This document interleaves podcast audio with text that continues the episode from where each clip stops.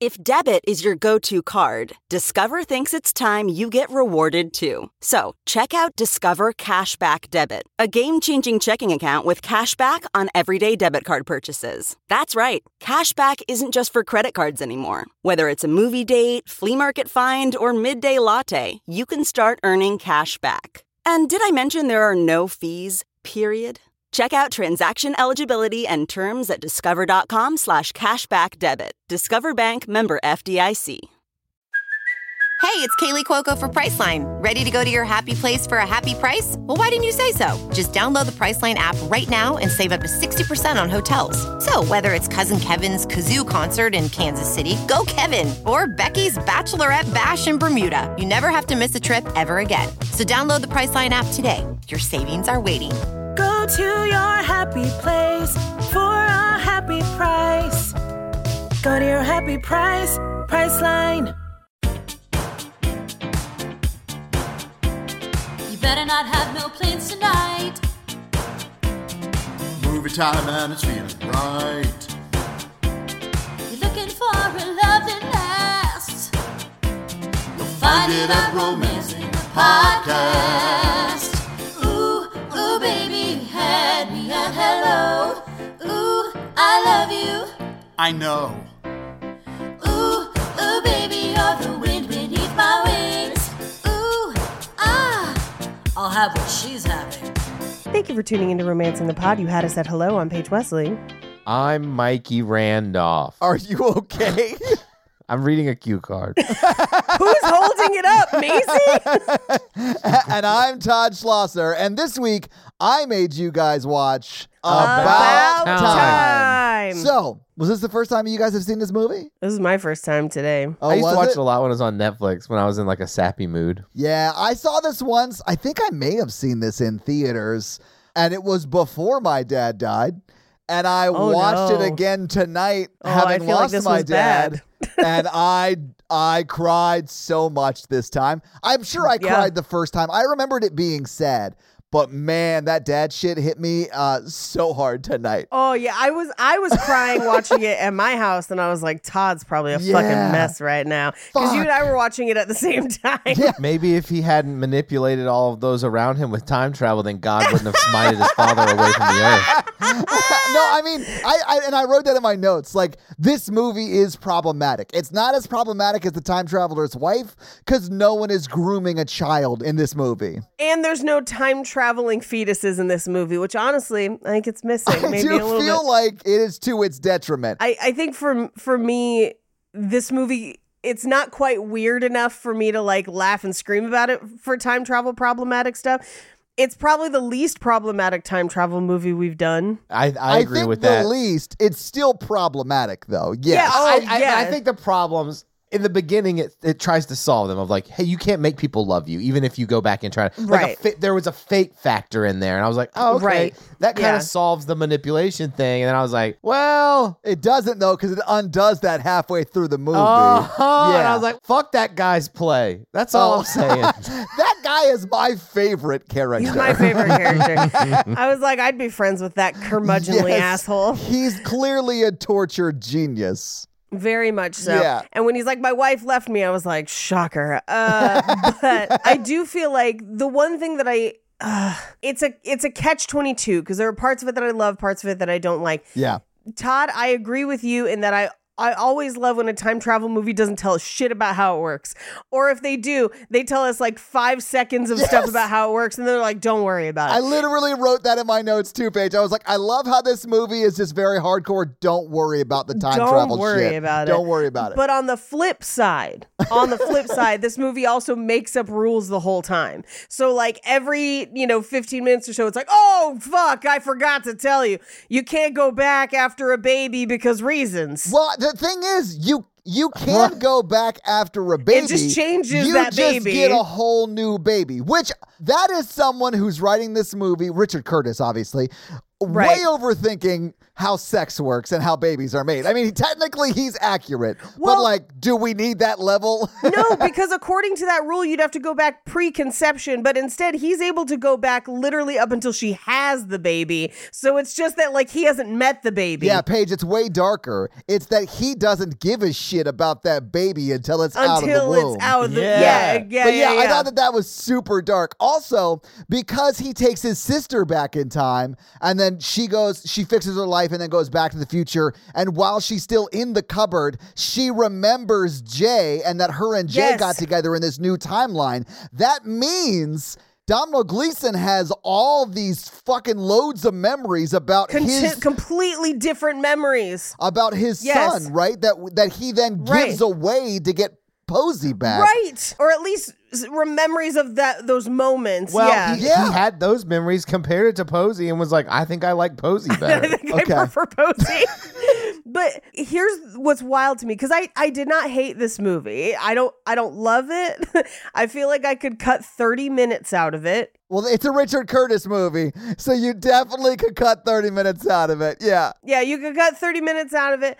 Uh, you've also got a weird sister who men are mean to, which has shown up in like three different Richard Curtis movies. Yeah. You got too many side plots. You got too many friends to keep track of. It's it's all the problems. Although the least, um, I would say this movie does the best of focusing on our main character, Agreed. I was yes. Yeah. which is usually a problem. Yeah, I think Notting Hill is the closest to this. Right. But this really focuses, and I think a little bit to its detriment, on just Domhnall Gleeson, really. We don't really ever get uh, Rachel McAdams' side of the relationship. What pisses me off is that so he- he can take other people and like his, his one love here, he's Never never, takes gonna her. he's I never know. gonna tell her. He never shares it with her. the dad never tells the mom and doesn't like take the mom on like a last trip to visit all of the like Right. older times Well, we don't like see that. and uncle desmond is able to go Yeah. Well, allegedly. But and we never talk about it N- he clearly knows and has like talked to the dad and like we never address it yeah. they play those characters as not manipulative, but like not telling them feels manipulative. yes It's, it, it does. feels weird, and I agree with you.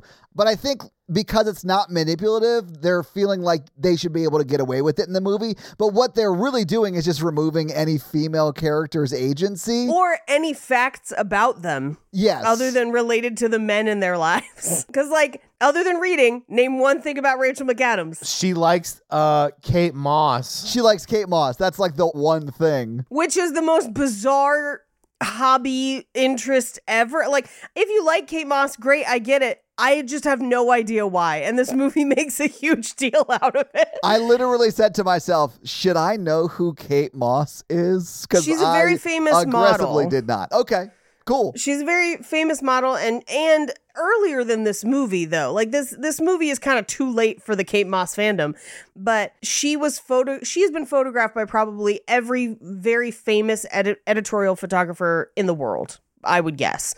And so I guess if you're super into her, you might be interested in that. I just don't I don't understand.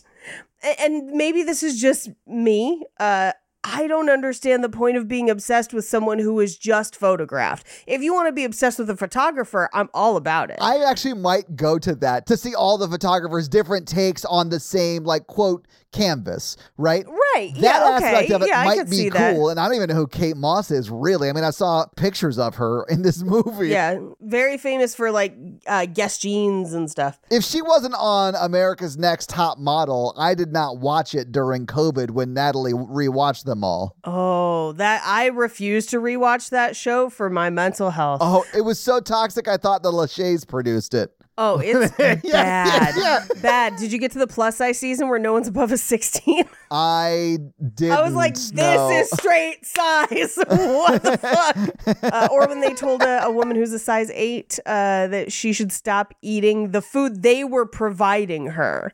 Uh, in the house so that she could lose weight and then made her pose as an elephant. You know, the mid 2000s. oh my lord. There actually wasn't any, if that I can remember, fat shaming in this Richard Curtis movie. There's less of it than the There's other less one. there's less of it. It is still very much there. It happens a few different ki- times with a few different characters. I took note every time.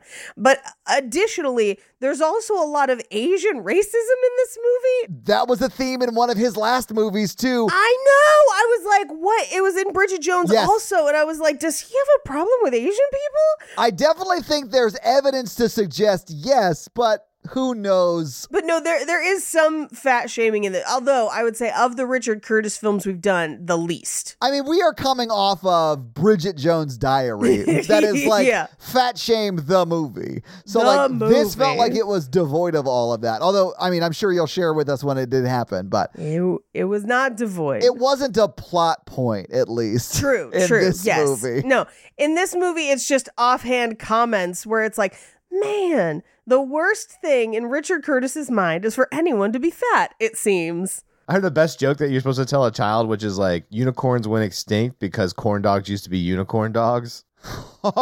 so they're deep fried unicorn horns? That's amazing. Delicious. I love it. And I just picture telling a telling a little girl that and her crying and As she's like chomping down on her, what she now thinks is a unicorn horn. Well, if they wanted her to survive, they shouldn't have been that delicious. well, if they wanted to survive, I guess they shouldn't have been so. Tasty. I still want to eat a manatee. Stakes of the ocean. Anyway, yeah. So you can cut 30 minutes out of it. There's still some a smattering of fat shaming. Yeah. I, I, I, I, what pisses me off the most about this film is that it has a really good meet cute. I love Oh, the yeah, meat it has cute. a great meat cute, and then it throws it away. It throws it away. I was so pissed. Me too. Although, although their second meet cute equally as good. Mm, where he knows what he's looking for. Well, I mean, the second one is a little manipulative because he, he knows she's going to be there, whatever. Yeah. But the idea of walking up to somebody and being like, "I'm not enjoying this party either. You want to get out of here?" I'm like, oh, I thought you meant the museum part, and then him finding out that she has Oh, a no. boyfriend now, and then undoing that for her. undoing. The, although her boyfriend did seem like a total asshole, but that is manipulative and bad. yeah, I mean, it is removing her agency. But I mean, it wouldn't be if he would have just gone back and made the choice of like, okay, well, my uncle, this guy has to have a yeah, bad fuck day, his so play. yeah. yeah, he's famous. It'll be fine. okay, hear me out. We establish in this movie that there is an element of fate, right? Yes. You can't make someone fall in love with you. Right. The sister ends up with the other guy regardless because he just suggests it. He doesn't like engineer that or I whatever. mean, he sort of engineers it like you might set someone up on a blind date or a double date. Like, 'cause that's Yeah. all he Right. really does. But that's all he really does, right? Yeah. So if that's true, th- then I and and she like she's at the museum happenstance, like things like that, where I'm like, I think they would have ended up together no matter what. It's just how, Yes, he's he's fated. Like he's like, I know this will work, so I can go do this. right? Which is how the movie kind of gets around the nastiness of the time travel. Yeah. Right, right, right. I do like that at a certain point the movie's like he doesn't travel anymore. He just lives. Yeah. And I'm like, okay. I wouldn't have done that. I would have done some really fucked up stuff if I had this ability. Yeah. well, but you same. can I do I- I, I- do yeah. love that early in the movie they're like, I can't kill Hitler. I wasn't alive then. And you're like, oh, all right. But this is like how every choice you make branches into two paths. You can literally just follow a thing and then just then come rewind it back back. and- yeah. And be like, well, I lived that life. Let's make another decision. But then you couldn't get back to the other one. Like, that's the thing is like, you could never relive perfectly. And so it's kind of like once you make the choice to change, that life is just fucking gone. Yeah. But if you're single, I bet it would be fine. I got to time travel to a night you don't get pregnant. Sorry, because that that might uh, that's how you'd use it. You know Instead what I'm of saying? leaving with an Uber, I'd just be like, babe. and then I'd go back to the bar and I'm like, already hooked up with her. Who's there? it's, it's not considered ghosting if it never happened because of time travel. Sure. Well, it's a parallel universe, and I'm just jumping between them. Now I'm back at the bar. Let's go for that one. You could do it as many times. Well, probably like for my case, maybe two if you tried to. do it. I did love in this movie where she was like, well, you know, he enjoys the night Yes. three different times. Which does feel kind of sweet to me, even though it's a little fucked up. It is like, yes, no, I I got that too. I think it's the way it's done is still very sweet, but I did like that she was like, oh, only one time, and he's like, all right. He's like, my dick's about to fall off. Yeah. I don't know if his refractory period would. Uh, uh, it would reset Does it every time. reset? Yeah. It's- it would have to reset because your body, like physically, did not come. We should break this down by Okay, how. but here's, but here's the thing: he's still the same person.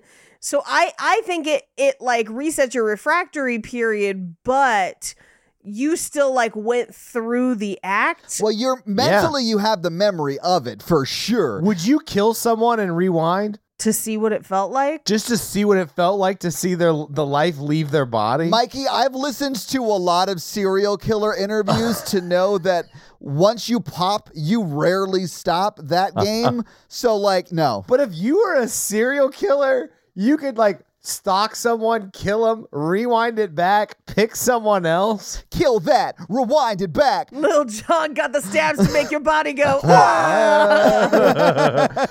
Yeah, so, like, I don't think that's a good idea. I'm just saying, I think eventually I'd go more Palm Springs on it, you know? Like Yeah, I definitely would too. But I think what Mikey just like explained was the only ethical serial killer, and that to me is funny. Well, is it ethical because that person does experience that trauma in that moment, and even though they don't keep it, you are inflicting pain in that Oh, moment. Yeah, it's probably not ethical. or are you jumping between parallel realities in the decision tree so those realities still exist, you're just jumping between them? Oh God! Now we're getting into like Rick and Morty level multiverse Yeah, theory. multiverse and theory. I do feel like that is what this movie deserves. So let's get Have into you it. guys read Michael Crichton's timeline? Yes, yes I have. Let's fucking talk about it.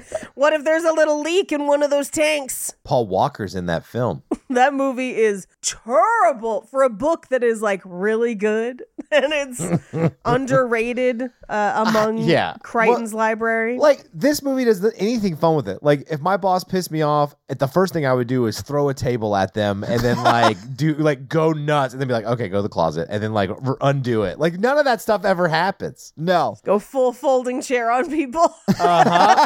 I love that the police were like, turn yourself in, folding chair guy. I was like, fat fucking chance. I know, right? idiots.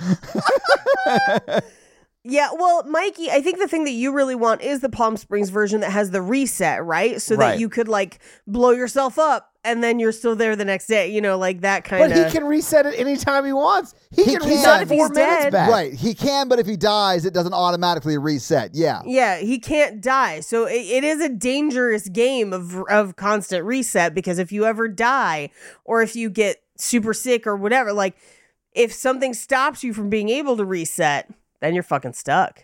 So Bill Nighy's character had two children, was diagnosed Yeah. Mm-hmm. with a cancer, and didn't go back to reset because he would have lost his kids, No. right? he ad- he addresses this where they think it's lung cancer. They think he got it from smoking, and he says, "I would have gone back to stop smoking, but you two had already already been born, Yeah. and I would have had to have gone back too far, and I would have lost both of you, Right. So in that, it is kind of noble that he was like, "I just have to live with this now." Yeah, that's what I was gonna say. Like he made the decision to die so his kids would still be around. And that's like not really talked about in this movie at Yeah. all. It's just like an implication of him passing away. But still I was like, God damn, I that that would be a hard decision to Yeah. make, you know? it would I, I be don't think that would be easy hard. He's decision. lived Yeah. a whole life, No, I mean and he can go back as many times as he wants until he dies. Oh man, you know, you guys wouldn't want to go back and like relive events, He Um, can he can relive anything up he can to his, relive after his anything kids. up to after the kids, but like and change them, like change the outcome of them. No, I, I, I probably would not want to change the outcome of, of anything. Fuck, man. I absolutely would. Are you kidding me? The Powerball's up to 1.55 billion, Paige. Sorry. well, his dad told him money doesn't really help anything, and he listened. Yeah. That's because his dad has been retired since Already 50s, rich, yeah. so Yes. he clearly doesn't fucking know what poverty it feels like. Yeah. but uh, yeah, I mean, he's all at that level of wealth. He is right. Like everything's taken care of, so more money isn't going to make them happier. So I got what he was saying. Well, and it's like he's a lawyer, you know, so yeah, it's, I mean. they're going to be fine. I don't disagree with the sentiment the movie was making because they are set up financially. You know, like Yeah. more money probably won't lead to happiness for them. Yeah, or or at least the unending pursuit for more money Yeah. definitely won't. Uh, for me, I I am a believer that like every brick makes the wall, right? So like even the bad stuff happened to make me who I am today and I like Yeah. who I am today. So I wouldn't change things. Hard though that may be, but like it- for me it was necessary to be this. And I'm happy with this. So You should be. You fucking rock. thank you. Yeah, but I, and I honestly completely agree with everything everything you said. I don't know that I wouldn't go back and change things still. There's only one thing to do. I've got to stop 9 11. I definitely would love to see what would have happened had Mark Wahlberg just been on one of those planes. You know what I'm saying? Just roundhouse kicking box cutters after people's hands. I won't be who I am today if you stop 9 11. I was 13 and was like, fuck this. I'm never, I don't trust the government or anything. You will now. I'm going to bring back the, the 90s forever. Paige is going to be a Republican. I, I'm gonna Uh-huh. I'm gonna be a bitchy Republican. But Republicanism would be probably pretty different too. We change everything. That is true. Who knows what it would be like without that? But like, I don't know. it's okay. It'll be me going back in time as a senior in high school to stop the whole thing. Oh, Good luck. Somebody get Mahmoud Ahmadinejad on the phone. I do think if you went back in time and you were a teenager at the time, and then you went to like the FBI and were like, hey, there's going to be this terrorist attack, they would throw you in a cell and just interrogate the shit out of you. Well, they would have been like, "Yeah, we know," and then just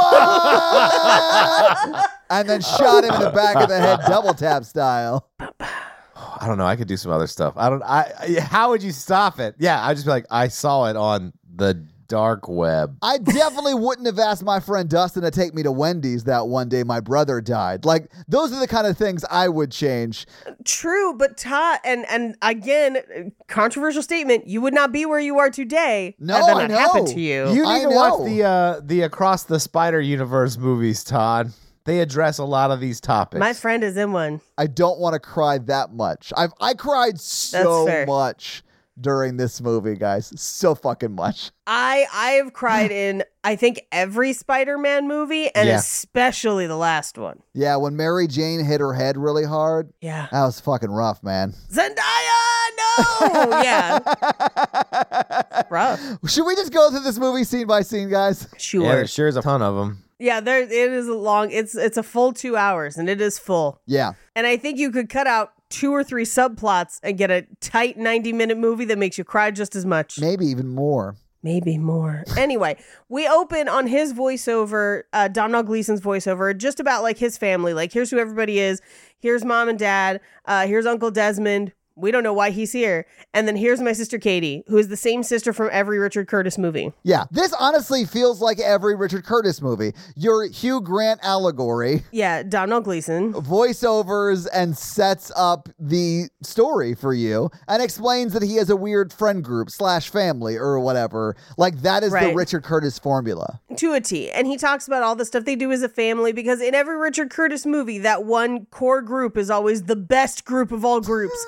Nothing could separate the group. Yeah. All the things the group does, ending with their New Year's Eve party where he fucking blows off Boo from Fleabag. And I was like, how fucking dare you? Paige, he had to go back to make it right. And when he did, I was very pleased because she was about to die in Fleabag. So, like, Absolute. I was like, she's gonna get hit by a truck. yeah, she needs a kiss, guys. Come on. She needs a kiss and a gerbil cafe or guinea pig cafe. Yeah, guinea That's what it pigs. is. Yeah, yeah. She's so good in that show. Oh, my God. Okay. Talk about a show that makes me cry a lot. Fleabag. Same girl. This is cathartic. Yeah, it's emotional masturbation. I I mean, a little bit. The, the first season is, and then the second season is just coming the whole time. You're just like, yes, that's right. Get the hot priest. Why are the foxes after him? The Uh. fox is a metaphor for life or God or something. We can talk about it for a long time at another time.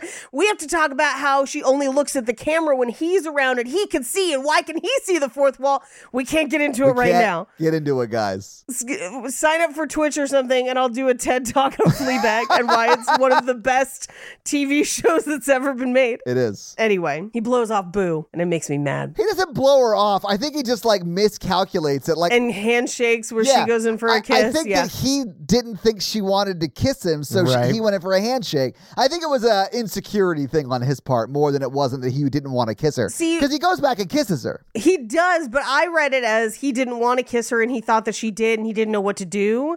And so when he came back and kissed her, I was like, oh no, a clinger. Like, what are we going to do? this is what starts Fleabag. Although at the end of this, like they know each other's names, you know, like Yeah. But she's never in the movie again.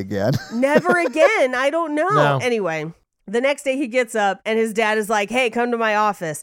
Uh, don't tell your mom. We can fucking time travel."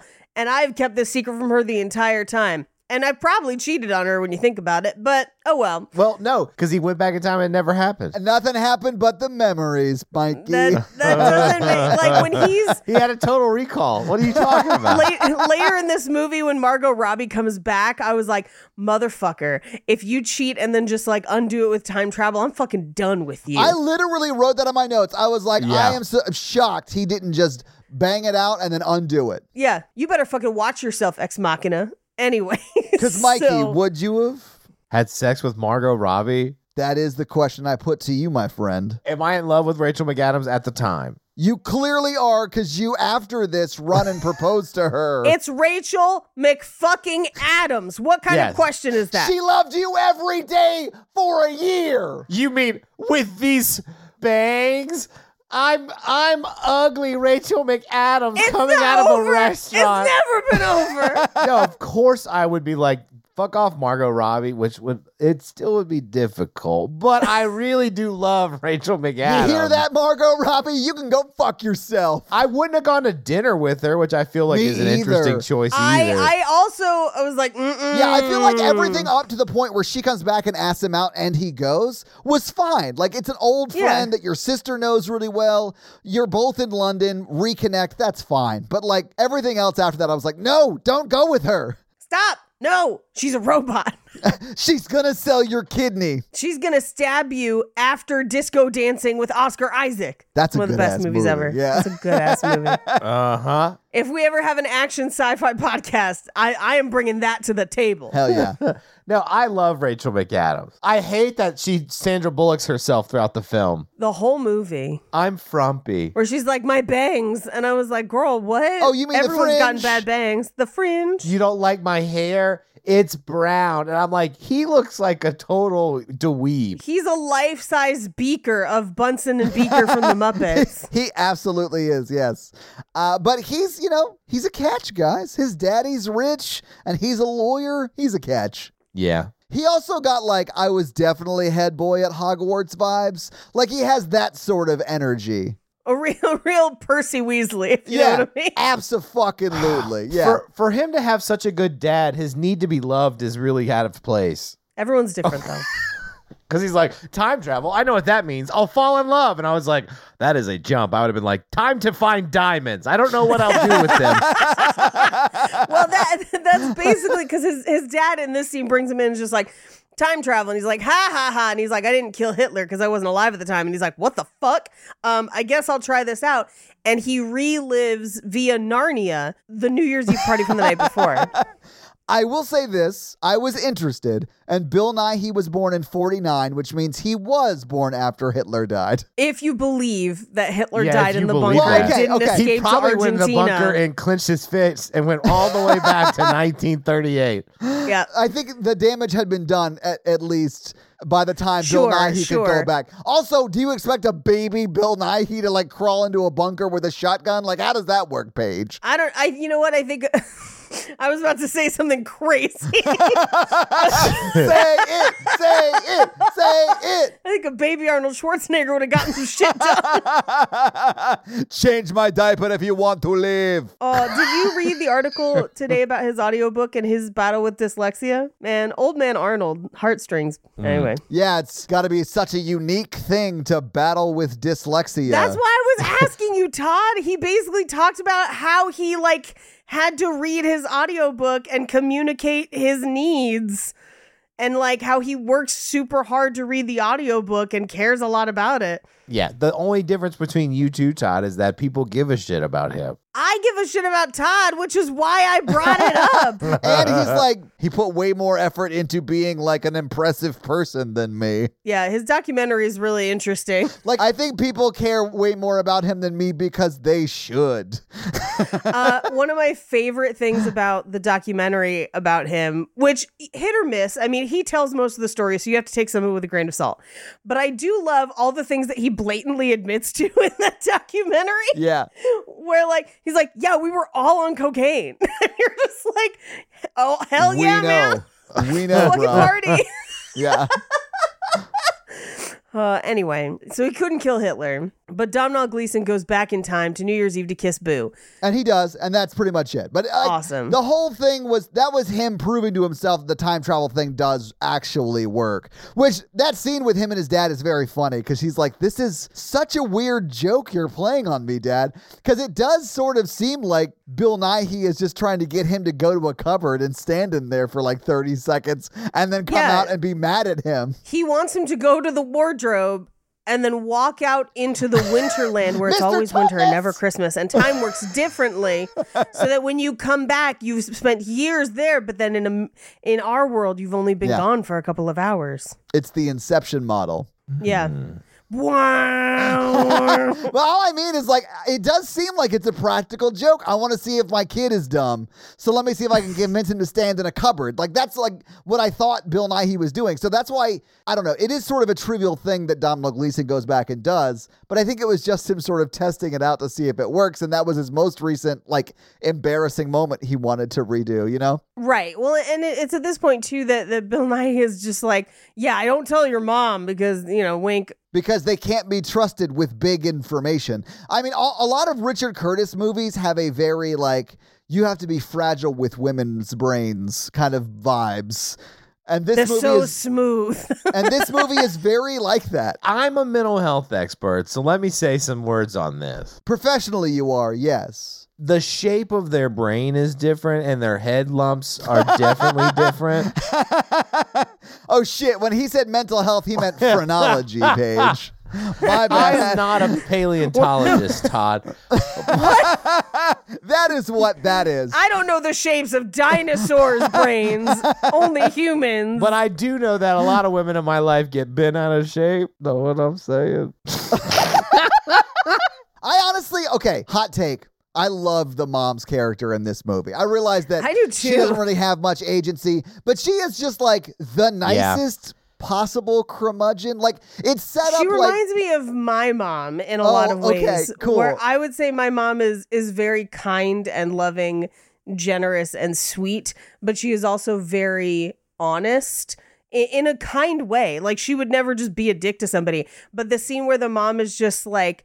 Hey, you seem like you're smart, and she's like, "I try to be." She's like, "Good," so you know, or like, "You Yeah. seem like you're smart. You got a personality." All th- that is one of the places where she kind of like not fat shames her, but looks shames her yeah. and and doesn't e, but eh, like the sentiment was like you seem like you've got a lot going on and you're not just one thing you seem like Yeah. you're more things which is s- i think something my mom would probably say to somebody Yeah. um I could in see a that. very loving way yeah, It must be nice to get a compliment from like somebody.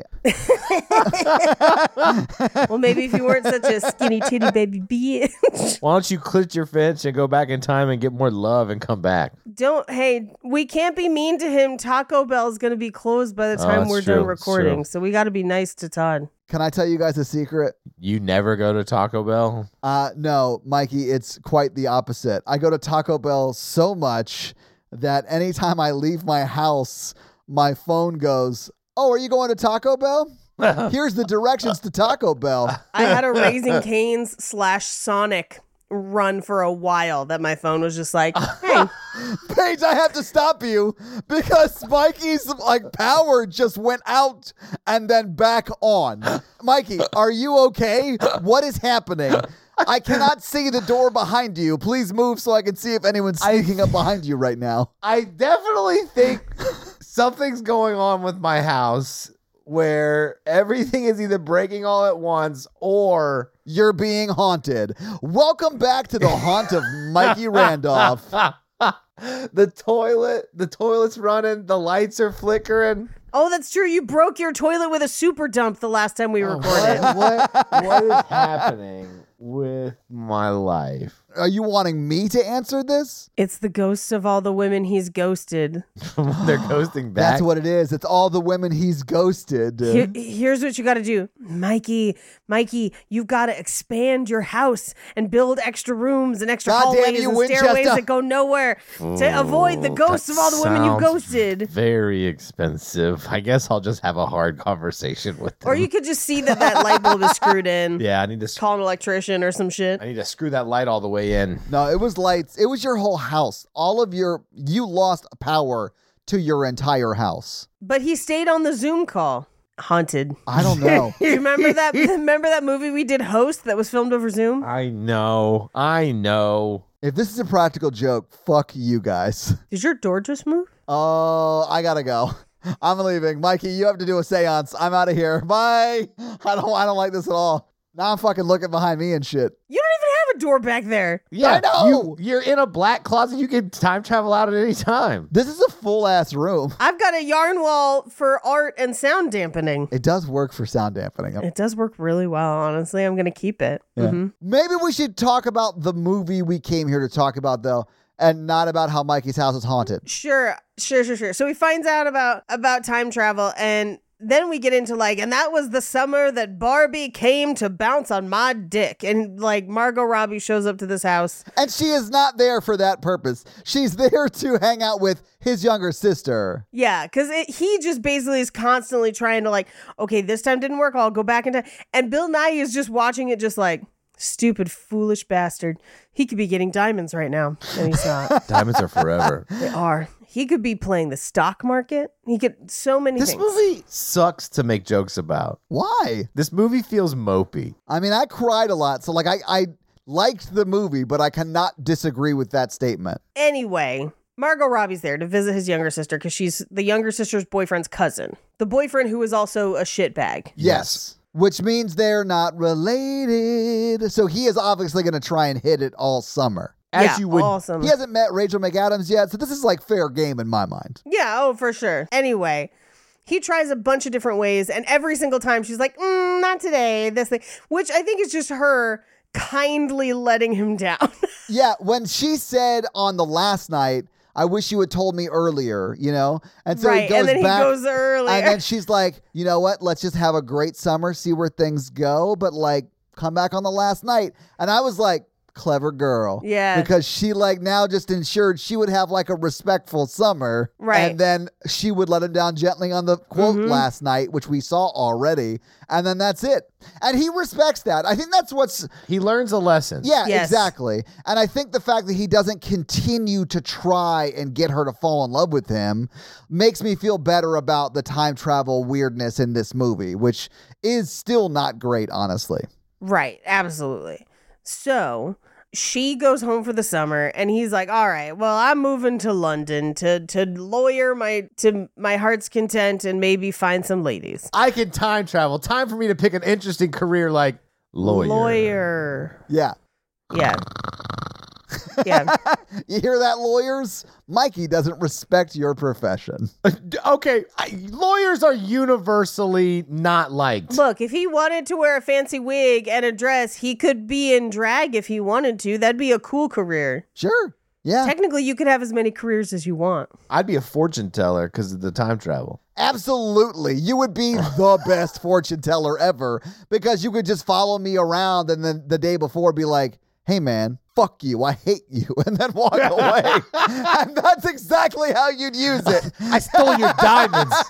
I mean, here's the if you're not going to be a catch me if you can level con man, why? Literally every other profession would be more interesting with a time travel element besides lawyer. Well, that's why we never see him actually be a lawyer. We just see him like in cutaways to it. and he's not even like a criminal lawyer. So here's the thing we we do see him be a lawyer a little bit. And when she says he always wins, something weird happens and then he wins. And then when he's not time traveling, we realize he was going back in time to win his cases Yeah, absolutely. every time. We just don't see him going back to do that. Yeah. But yes, he was. Yeah. Because he's a good lawyer, and that's what I expect from our legal counsel. He's a barrister, I think, over there. That's why we only hire lawyers from Gleason, Gleason, and Gleason Associates. Oh, I thought you were going to say Yellowstone Park because they're barristers. Ah. you have the right to bear arms. In the case of the theft of picnic, Picnic baskets. baskets. Yogi versus the Yellowstone Park the Association. state of Wyoming versus Yogi Bear. what did I do? Uh, Why they don't like them a picnic baskets? Uh, I plead the fifth amendment. Guys, our grandparents are going to love these jokes. I don't think my grandparents would appreciate my Italian impersonation. Maybe they shouldn't have done fascism. oh, oh, I'm sorry. You modern American want to be like, oh, people be doing. We have done just as bad shit. Yeah. We're just quiet about it sometimes. I can't do. I mean, I already I speak in an American accent, so I can't like you know do it as a joke. I'm 'cause sorry, it's my Mikey. I'm going voice. to have to interrupt you because Paige's lights just went out for a second and came back on. What the fuck is happening? Are you guys messing with me? I'm not even joking. Please stop. Like, that's, I'm I not, can't. I'm not. I'm I not can't messing do with you. that. I Oh, fuck. I know what m- I know what mine is, Todd. Okay. I I, I can make you feel better. Okay. This this is an old ass house. It Okay. was built in 1950. So it's definitely haunted. Okay. Okay. Sure. Uh, the air conditioning was just added in the last couple years, and it is more powerful than the original l- grid of the So house. when it kicks on, yes. So Yeah. when it kicks on, sometimes the lights will flicker. Okay. Uh, until the solar is up and running. or okay. whatever. Well, Mikey's definitely not living through this night, but you you might be safe, Paige. Yeah, thank you. Anyway, uh, he goes to move in with his father's friend. We don't know how his father and this guy know each other. We just know that this dude is not happy about it. I love this guy because he is like if you think about like a hyper creative person and then take that personality to the extreme, it is this Mm-hmm. person. Like I've never met like someone who is hyper creative that is this bad, you know, as as like just an asshole sort of curmudgeony character. But Yeah. I often wish I had a friend like this. What are you talking about? This is how I picture all theater dudes. Oh no. You know, like late in life theater dudes just fresh off their first divorce. Mm-hmm. I'm in charge of the community theater. I direct there. I am West Hampton's Aaron Sorkin. Thank you very much. yes. wow, West Hampton's Aaron Sorkin. Are they going to promenade and speechify as they do it? Um I don't know, but it's going to take place while we walk around this gazebo we built on the stage. So, yeah, promenade means. I know. uh when does Bridgerton come back? Nobody knows, Paige. That's the magic of Bridgerton. They just release seasons and spin-offs willy-nilly with no regard for anything. Someday, if you wish really, really hard and believe deep inside that Bridgerton is real, it'll come back. When you watch a Bridgerton. If you clap cheeks hard enough, they'll know What? that you believe. What? you gotta clap it so they can. clap. Bridgerton gets a season. No, mine was more of a Peter Pan reference. Mine was. Oh. Because you have to clap so P- Tinkerbell knows the magic is real. Yeah. Mm-hmm. All right, this is way off topic, but Mikey, Julia Roberts as Tinkerbell, would you? And no, that yes is my answer. I am on the Yes is a- record. yes. Is, no, I had an awakening. same. Fully same. I bet you and I saw that I was movie like, exactly uh. the same. We were like, I bet I could break her in half. Like it would be bad. Holy shit! Wait, you want her fairy size? Wait, are you talking about when she's small? Jesus, Todd. I mean, when she gets old or gets big. I did too. I was just joking, Mikey. But yeah, no. Oh, Uh. sure you were. Yeah. Sure you were. Yeah. I was like, oh, maybe I'm like super into redheads. That's like, it was that and uh, uh, Robin Hood uh, Men in Tights. Uh, Maid Okay, Marian. good, good, good. Anyway, so he he's living with this playwright who is newly divorced and also real here's another thing about this movie okay so like you know how they casually sl- slip in some weird anti-asian speech through this movie Yes. um there's also a heavy anti-sex worker sentiment in this film Yes. a lot It's weird because we don't meet any sex workers in this movie, but Not- they not a refer to one. Joanna's character as a sex worker, or they actually a pejor- pejorative term for sex worker. The whole movie. Well, and not only her, and the reason I brought it up is in, in this scene, the playwright, when he's like showing him where the room he can stay in, whatever. Oh, yeah, about he's his like, You could, daughter. s- yeah, he's like, you sleep with my daughter. Apparently, she's a you know a sex worker, which she's not. He's just being cruel. But then Joanna not only gets referred to as a sex worker multiple times, she refers to her own apartment as a brothel. Yeah. and any number of things, and I was just like, what is? Why are what? there are other words. Like, why is this so prevalent? Um, because it doesn't even necessarily make sense. Like, if you're trying to slut shame somebody, there's a lot of other ways to do that. I still don't like it, but there's a lot of other words. And this movie just aggressively goes after everyone who has sex ever as a sex worker. And you're Yeah. just like, what? yeah, It's real weird. it is. I feel like it's very in place in a Richard Curtis movie. Unfortunately, like that felt very normal to me, knowing that Richard Curtis wr- wrote and directed this movie. Yeah, because British people. I always feel like Richard Curtis movies have an element of being what I would call stereotypically British. And I don't know if that's, I'm not British. I would like to assume that British people don't, don't you know, randomly throw out slurs and stuff. I'm not British, Paige, because my grand grand grandfather fought to make it happen. It's, I think it's a few more grants. Probably. Anyway, so he's writing a play while Domhnall Gleeson is lawyering, and they're not having a great time. It's like a hardcore bachelor pad, not funness, right? Yeah. And at a certain point, his friend, who is obnoxious but is still his friend, everyone's got one of those friends that you're like, oh God, all right. like, I love you. Can you quiet down? Like, you know. Anyway, they go to a dark restaurant, which I have never done and now kind of want to do. I would go 100%. I'm too yeah. picky of an eater, and- but I think that's a scenario in which I would be like, I just have to surrender to the experience. Yes, I, I would completely surrender to the experience. I've actually done something like this. It wasn't a restaurant, but it was like bi- it was a big like warehouse sort of thing, and you would walk through rooms that were different like building setups. So it was like one Mm. was a diner, and one was an office, and one was like a grocery store and stuff like that. And it was like a so you could feel like what it would be like if you didn't have sight.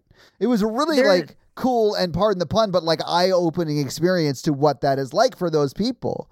It was cool. There's a place in San Francisco called the Exploratorium that has something called the Tactile Dome uh, that was built originally, I believe, in like the 70s, because it is very much one of those things where you're like, oh, people used to come get high here, 100%. um, and probably still do. Yeah, it's essentially like the inside of a discovery zone in like a dome, but there's it's completely pitch dark and all the walls are covered in different textures of like carpet or like hardwood floors or like gummy something and you crawl through it and you have to like find your way in the dark to then this like central room and they're like this is the womb room and you're like so this is where they smoke the weed cool and then you can crawl through other tunnels and whatever Yeah. yeah. That's cool though. I enjoyed the experience, uh, and I would like 100% do this kind of a restaurant. I thought it was like it seemed like they may have been there like on a dating type thing because they like they go in the two of them like him and Rory, and then they Right. get paired with Joanne and Mary. Well, some of those restaurants, because these restaurants do exist, they are a thing. Some Sure. of them do uh, like group seating where it's like you just sign up for a time and they sit you with whoever. Okay, So, cool, like, you okay. don't know who you're sitting with, right? So then it's even more happen chance, right? Like Right. Yeah, yeah, yeah. Completely.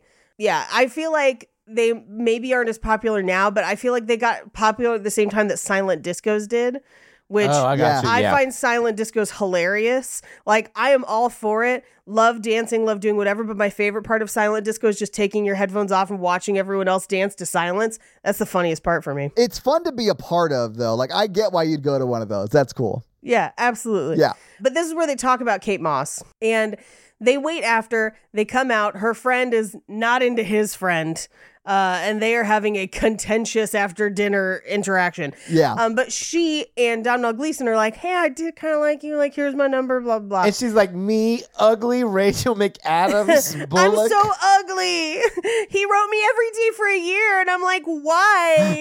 Do you have eyes? I don't know. Yeah, I mean, when she walks out, the fact that he wasn't like jackpot, like it was like, Yeah. she's a gorgeous woman, right? She's Rachel McAdams, but she's playing it like Vanessa Bayer on What We Do in the Shadows, where she's just like, I just, I, I mean, my bangs, I, I, my foot is broken. I don't know. She Like, it's does just stumble out of the restaurant, and I was like, God, Clumsy she's is so my charming. personality. But they exchange numbers, or I guess she gives him her number, right. and then they sort of, um, Part ways. Uh, oh no! Then he goes. This is now the most important thing that I own. Yes. And I was like, you're laying on a little thick. Yeah. I do think that might be a turnoff for a girl if you were like laying it on that thick. At least for some, they might be like, all right, buddy. I think it depends because because we do I do love how they do the dark restaurant in the movie because they just show the passage of time where Yes. they're there for hours. I think it was over three and a half hours. I- I Yeah. was like, what is this, fondue? Oh, I fucking love fondue. Me though. too, but they're I am long here dates. for it. Takes forever. I know. I'm here I for love it. every second of it. I would love to walk out of that restaurant and I just have shit all over my shirt. I feel like if I really hit it off with somebody over three hours of just continually talking to them, I might not mind as much. Sure, But yeah. also fondue, great date. Today at a meeting, we had a long meeting and they like were like, we're gonna do a lunch, a working lunch. So they like ordered boxes, whatever. They give me the most crumbly sandwich in the history of sandwiches. So I'm like sitting there doing what I'm like eating. It's like it's just like collapsing Just on like, granola as Yeah, bread. it's like eating a Nature Valley bar. with ham in between. My boss sitting next to me texts me and she's like, You're getting crumbs everywhere. and then I like get up to I'm like, okay, well, they're like, Oh, Michael, you're no longer needed for this part of the meeting. You can you can leave, like your part's over. And I was like, Okay, great, great. And I'm like There's bread Stand- confetti everywhere. people are laughing at me. And then I'm like trying to clean off the table. And it's like taking an awkward amount of time. So then I finally get up. I look in the chair. There's just a pile of crumbs in the chair. And my boss sweeps them into her hand and puts them in the trash. And I. and- I, I love that after you left, your boss looked like a single parent who had just taken their toddler to like Ruby Tuesdays or some shit. I left that meeting with so much shame.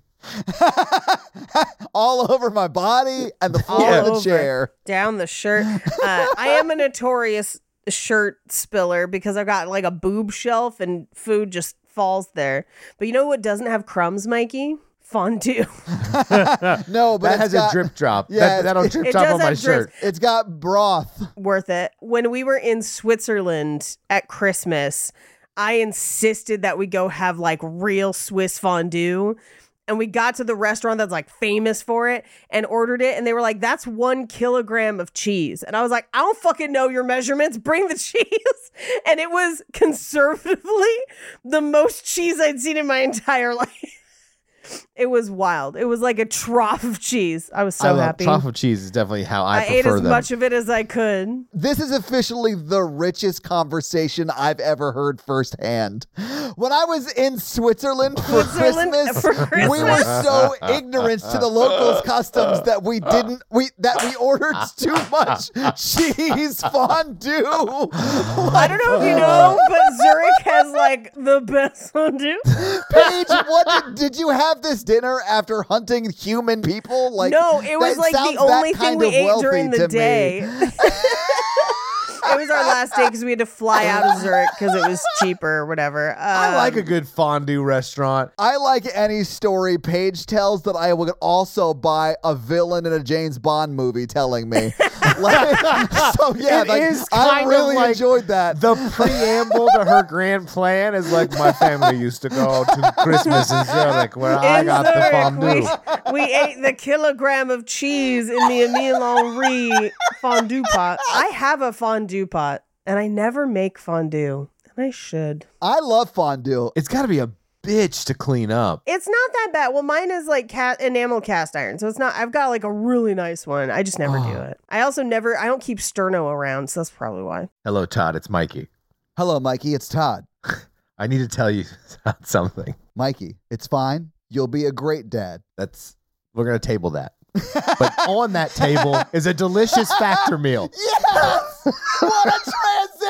Oh my God, guys, this actually is a factor ad. That was amazing, Mikey. Mikey here for Factor Meal, all from Edge of the Pod. Heck We're yeah. gonna table it. Delicious, already fresh made meals, never frozen. It takes two minutes to warm up. Just like Mikey does. I have a busy schedule. I work all day. I have fun too much. I also work at night. I also have too much fun. And I s- have a problem with Words. yeah, words is one. Uh, ordering out is another one. Same. I ordered out tonight. Yes. I literally got, let's just say, a factor equ- equivalent meal for Natalie and I, and it was like $48 when it could have been way less with factor. Yeah. And I, I struggle with proportions. In factor comes pre proportioned, pre prepared, chef re- ready. I've used it before. Before they even advertised on the podcast, I used factor meals, especially when I was working a lot during the COVID lockdown. I mean, that was the best time to get on board with Factor, except for right now, because Factor is giving 50% off to all of our listeners. If they go to factormeals.com Heck slash romancing the pod 50 and use code romancing the pod 50 to get 50% off that's code romancing the pod 50 at factormeals.com slash romancing the pod 50 to get 50% off that's a good deal do it. and they have a easy to use app and they never require me to talk about the app Mikey, that was the end of the ad. That was the I end know. of the ad. I'm, I'm still going all right factor meals Professional welder Shayna Ford used VR training developed by ForgeFX to hone her skills as a welder. The more time that you spend practicing it, that's what separates a good welder from a great welder. VR training can help students like Shayna repeatedly practice specific skills. Virtual reality definitely helps because the more muscle memory that you have, the smoother your weld is. Explore more stories like Shayna's at meta.com slash metaverse impact.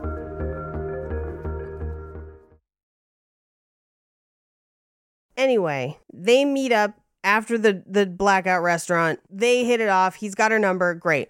He goes home and the playwright is like, "It's the worst thing ever. A guy forgot his lines in my play." And I was like, "Dude, what happened at tech rehearsal? Like, there's so many times to address this problem." I'll also argue that we could have kept this meet cute if he had handled the solution to this problem better. Same. Because he didn't have to go back to the night of the meet cute. well, it- that's the night of the play. I know, but he could have Yeah, but gone, he could back have gone back a to little a bit rehearsal.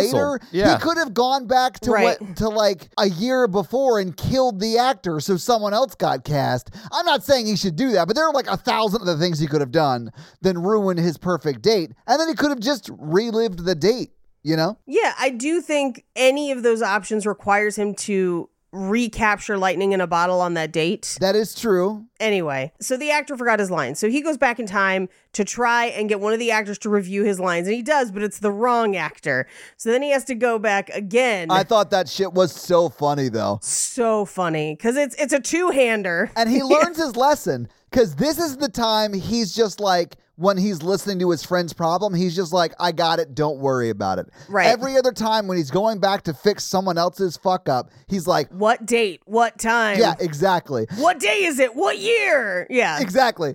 So he learned from this mistake. That's all I'm saying. yes. Uh, so he he goes back and uses cue cards. The play is a huge success. His, his friend is famous, but he's lost Rachel McAdams' number because he lost that night. Right. Which is, I'm like, dude, like you don't have to be a genius to understand that that's what time travel does. like it's time travel. I know. Like that is basic time travel shit. I'm Yeah. not, it's not like tenant level time travel shit. It's just like normal time travel shit. Right. And this is a, a piece of the screenwriting that I don't love because he like finds out there's a Kate Moss exhibit, or rather, photography of Kate Moss. Uh, and he goes and just sits there all day, and she happens to be there. Now, unless this was like a one day thing or whatever, the fact that she is there either ex- is explained away by fate in the movie or it's bad screenwriting. What you could do is go wait all day. If she's not there, you could travel back in time to the beginning of the day, not wait that day and go live your life, then Yep. do it the next day. That's what he should have done, yes. Because he is essentially called out for a whole week from work instead of just one day to, you know, meet her. Yeah. Now she manages to show up, but she doesn't know him, doesn't know who he is. But she he does convince her and her friend to let him like walk around with them, which by the way would be a hard pass from me. Yeah. yeah, he comes off like a psychopath. Oh yeah. Which you would because he is like talking to her like they had this amazing date and she didn't have that date, you know? Yeah, it doesn't exist in her mind. It's very off putting when someone is at a level of intimacy with you that you are not at with them. yes. Yeah, you got a vibe. Yeah. But they sit down for a snack in like the museum cafe or whatever, and her boyfriend shows up, Rupert. Now, here's the weird thing the movie plays fast and loose with the timing because when she's like, oh, the party was like a week ago, I was like, wasn't that before their date? Isn't this like two, three days later or whatever?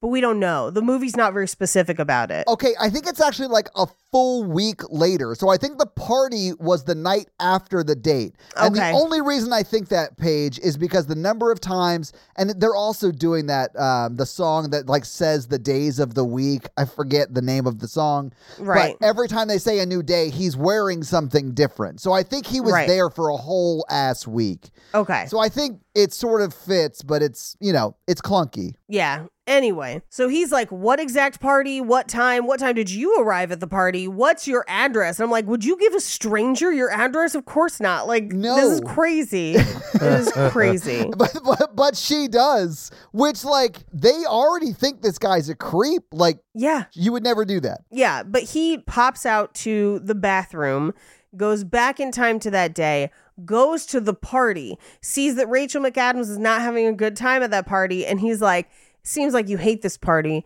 Do you want to go grab some food right now? Because your eyes are gorgeous and whatever. And I was like, I might take somebody up on that if I hated that party. I mean, if someone walked up to you and said one of your like innermost thoughts about an art you love Yeah. that they literally took from you the day before or Sure. whatever, I do think you would be emotionally manipulated into going on a date with them. If Yes. somebody walked up and they're like, honestly, Fleabag might be the best television in modern day, I'd be like, let's fucking talk about it. Can we get fondue? Let's go. Do you have stars? Uh, I love stars. Do you want to eat fondue? And you'd be like, what? Come to Switzerland and have fondue with me.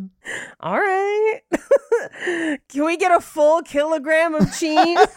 I would accept that invitation in a heartbeat. it was delicious. Yeah. Gotta go back. Yeah, hell yeah. Yeah. So they go, they have dinner, and they have again another like three and a half hour dinner conversation where they very quickly kind of like joke and make fun of each other. We find out that she's a reader at a publisher, which how she's living alone in her own apartment on that salary, who could say?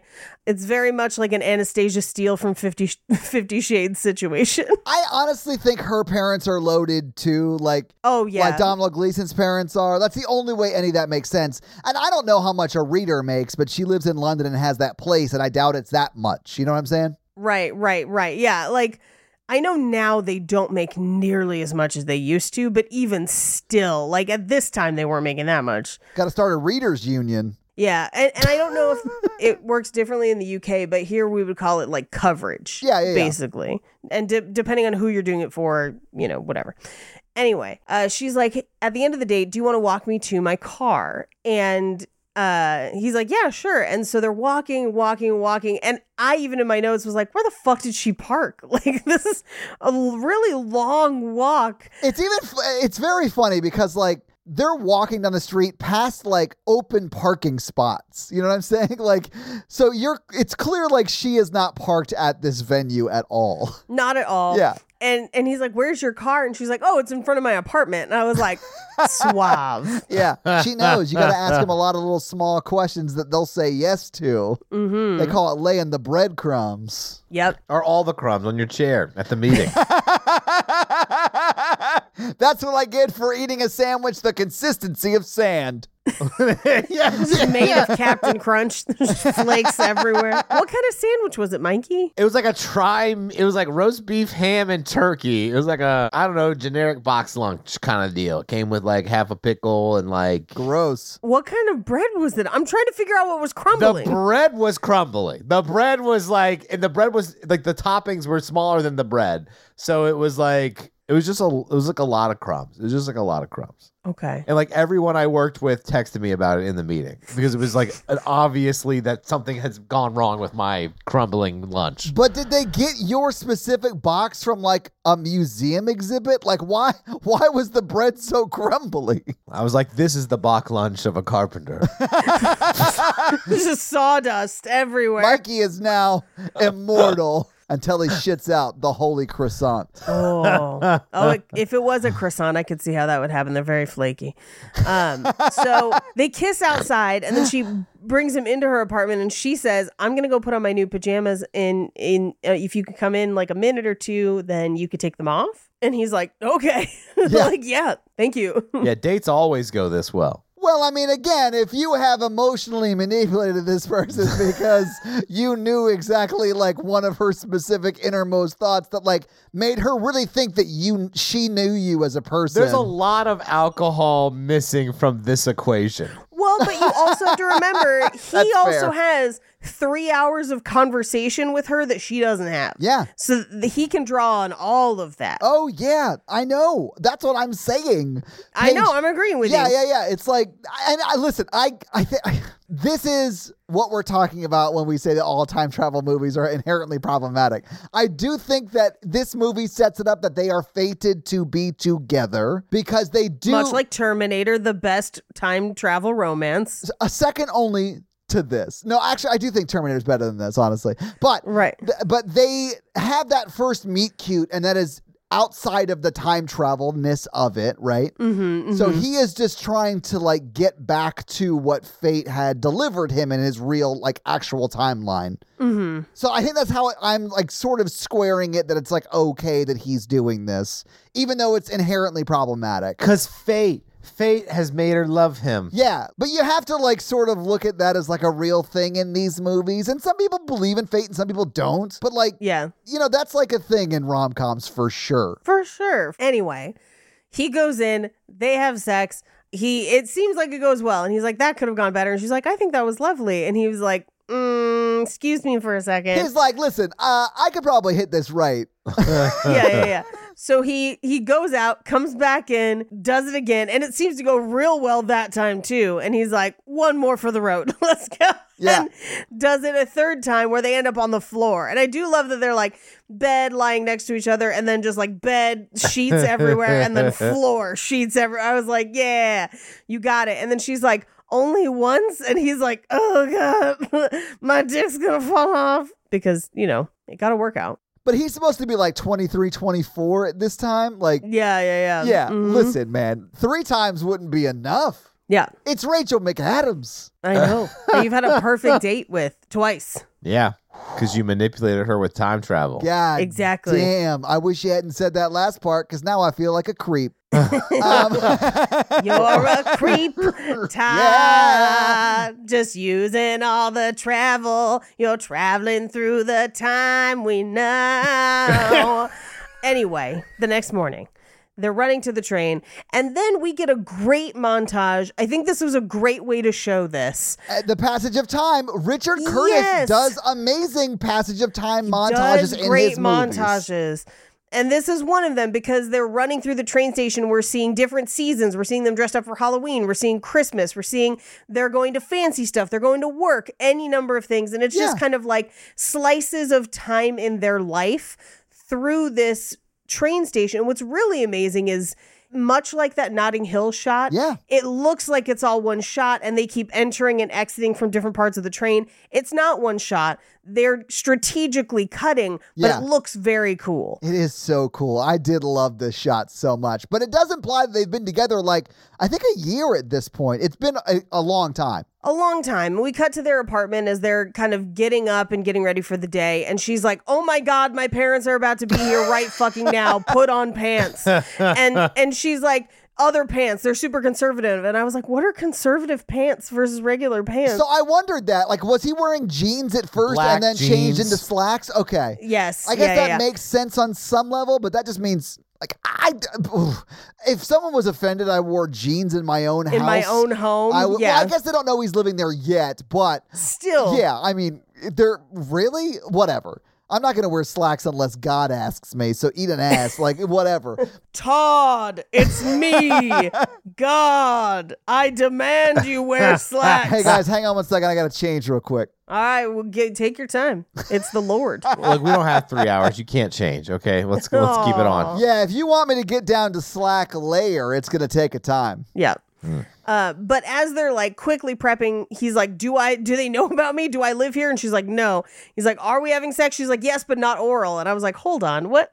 like, why would one be anyway?" Uh, Why would one be okay and the other not be? Yeah. why would I- I was oral like- not be, but like everything else Right. is? What's the que- what's happening here? Yeah. What's happening here? Oral's like second base, right? Like, what are we doing? It's, it's third, I think, technically, but but but he's like, when would that come up? And she's like, I I don't know. I'm just telling you. So her parents arrive and they're like, oh, should we come back another time when you don't have company? And she's like, oh no, he lives here, which she immediately told him not to say, but Yes. like. and she immediately spills the beans. Yeah, and then she like looks Yeah. at him like sorry, and he goes, "But we're not having oral sex or whatever." I promise you. and then he immediately is like, "If you'll excuse me," and walks right to a closet to reset it. Yeah, yeah. But we cut to they come in. She does all the talking, but she basically is like, I really love him. Like I I Yeah. please like him because I do, which is very, very sweet. it is because her parents are like asking him questions, and she. Yeah. Won't let him answer because she's just so nervous. Yes. She's like talking over him every time she tries to answer, and it's so goddamn charming. This scene, like It's the, w- funny. The way It's it a sort of funny scene. ends is he, she's like, I'm sorry, I'm nervous and I'm talking. So, like, let me pass it on to him. And he's like, about to start. And she goes, If I could just say one thing. And then the scene ends. It's so cute. But she, after her parents leaves, or she's like, I, I just want to sleep for a whole day. I'm just gonna stay in bed. Yeah. one of those days. And he's like, All right, well, I have tickets to the theater. Do you want to come? And she's like, No, take your friend. so he takes Rory from the office. This is where he runs into Margot Robbie again, which at first she's like, This is my girlfriend. I don't remember the girlfriend's name. And he's like, Oh, thank God you're gay. And she's like, Why would you think that? And he's like, Good girlfriend. Um, nope, he does a redo. And then he's like, Hey, you should be careful when you say girlfriend. Sounds like you're gay. And her friend's like, I am gay. And he's like, Ah, shit, redo. like, I did love that part. It was very funny. uh, so he eventually tries to just avoid seeing her, but they run into him outside. Yes. And that's like Margot Robbie's kink because she's Is like outside. into it. No, not not outside, Paige. no, she's turned on by guys who were not into her. yes, which we did establish earlier in this film. Yes. I wasn't joking. See, that's where I feel like the time travel need to be loved should come from is her need to want a guy who doesn't want her. I don't understand what you mean. Well, like like if I meet a beautiful woman, the first thing I say to her is, "I'll be right back for cigarettes," and I don't come back for three days. and then and then by then she's gone because it's been three days and he didn't get her name or number. Yeah. But if not, she's into you every time. Oh, yeah. She'll always remember that time someone twice her age asked her where he could buy cigarettes. 60% of the time, it works every time. 60% of the time, she's confused all the time. I'll be right back, and I'll just come back a week later smoking a cigarette and be like, "Oh, I forgot you were here." oh, it's you. yeah, I'm gonna go to my room if you want to come or whatever. In your mind, has she been standing there waiting for your return? She's been doing other stuff, but like mentally, that's where she's been. She's been calling Celine Dion to be like, so should I like wait for him or should I go like put myself back out there? And Celine Dion is like, you don't know what love is. you don't know, no. I've come back. Celine Dion has declared me a man. Okay, Celine Dion, I got the Skittles for the offering. What's next? Are they tropical Skittles? They are like this, like like the photo I sent you from my road trip the other day. That was pretty funny. So they run into them outside, and he's just trying to get away because he's like, I can't seem to have a good interaction with this person. It's time to go. Yeah. And he's like, okay, bye. Uh, and Rory is just like, she is so attractive, you'd go blind from having sex with her. And I was like, I don't know why you think that's a risk, but okay. Rory doesn't seem like he's the smartest friend. No, but it made me laugh because I thought about like, have you do you ever hear people be like, "Don't masturbate, you'll go blind"?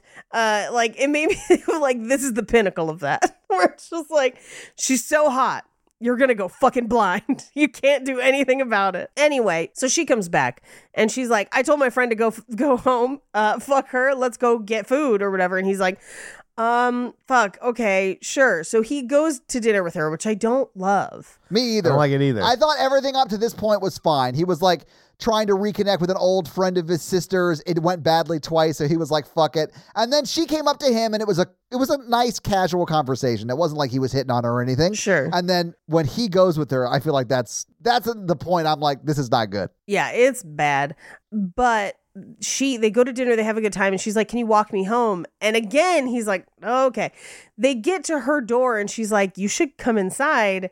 And he's like, You know what? I gotta leave. But at no point in this interaction has he been like, I have a girlfriend. He doesn't even tell her at this moment. Doesn't even tell No. her. No. He just leaves. He just leaves. And he goes back to his basically apartment with Rachel McAdams and asks her to marry him. Which doesn't go well the first time because she's No. asleep. Yeah. Uh, but he comes back a second time and he's got all this music. And she's like, Thank you for doing this at home without a bunch of people around. He's like, Oh, you bet. And then he goes out to the living room and he's like, Everybody go home. like, But it's the band from the subway and like a Yes. stand-up bass player now, and I thought it was really cute. But but that would have been a nightmare. Imagine like having had like a lazy day, sleeping all day, and then having your boyfriend come wake you up and then show you a band to propose to you. yes, in your living room. While you're dressed like you've been sleeping all day. You know what I'm saying? Like that. Yeah. That's the that's terrible. You know, but jeans, sweatshirt. well, like regular. Like listen, I get what I do is You not admit normal. that it's not regular. I got I get made fun of so often for it. It can't be normal. anyway, we cut to his parents' house where he's going through records with his dad. Uh, his sister shows up and like tackle hugs Mary. And we did get a little thing with Margot Robbie where he's like, Oh, your cousin's still seeing my sister because they thought they'd broken up. But Yeah. it's just like sprinkled in exposition. I think it's just Yeah. sprinkled in to signify that his sister and then her his What's his sister's douche boyfriend. guy? Yeah, that Yeah. I don't I forget Yeah. his name, but Jimmy. that character. They're like on again, off again, like tumultuous relationship kind of a thing. yeah. That's all that is. Yeah. But so they announced to the family not only are they getting married, but they're having a baby. Hooray. Which is a surprise to the audience. I was like, oh yeah, my god, we didn't know. that's awesome. I was like, oh my Yeah. god. Well, but then I was like, maybe that's why she was sleeping. Yeah. Could be. Anyway, we cut to their apartment where she's like, we need to plan the wedding because we're getting married like right away. So I'm going to take off a piece of clothing for every decision you make. Where should we get married? And he's like, at home, then the local priest and whatever. And she's not very layered up. So there's really only four decisions he makes in this conversation. I was like, girl, you should have really, if you really needed a lot of decision, you should have like wore some clothes. Huh. Takes off a poncho and then like a slanket. so what you guys are saying is really you should enter every conversation properly layered up and i appreciate that you guys have come around to my way of thinking on clothing That was Mikey, not me. two out of three ain't bad Yeah, no, I don't want to do that. I'm just saying if your goal was to strip, which I would never ask you a question if you said every time you ask me a question, I'll take a piece of clothing off, I'd be like, "Turn your camera off on this Zoom call, please." And then and, and be done with it. All right, hang on. Let me get the light switch again. Uh, i did think she would have on way more clothes like as a bit Right. so mikey i do agree it's weird that she only is she's wearing so little but i you know it's it's fine i guess whatevs. Then we get a real fun montage of their wedding.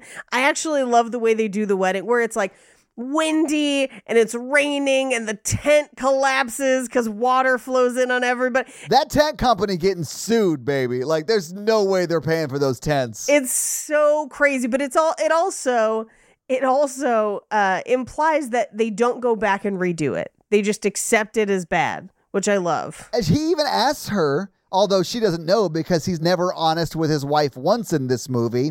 But he asked her, he's like, Would you have wanted to pick a day that didn't rain? And she's like, Not for the world. I loved this. Which Yeah. I thought it was nice that, like, at least on her wedding day, he decided to give his wife agency over one decision in her life. That's what I mean by like these movies are inherently problematic, but like it is sort of a sweet moment. But if you really think about it, it's kind of gross. Yeah, you're like, oh no. Yeah. yeah. But they have the baby. It's posy. It's very sweet. And they're having a birthday party. I think a one year old birthday party for Posy. Yeah.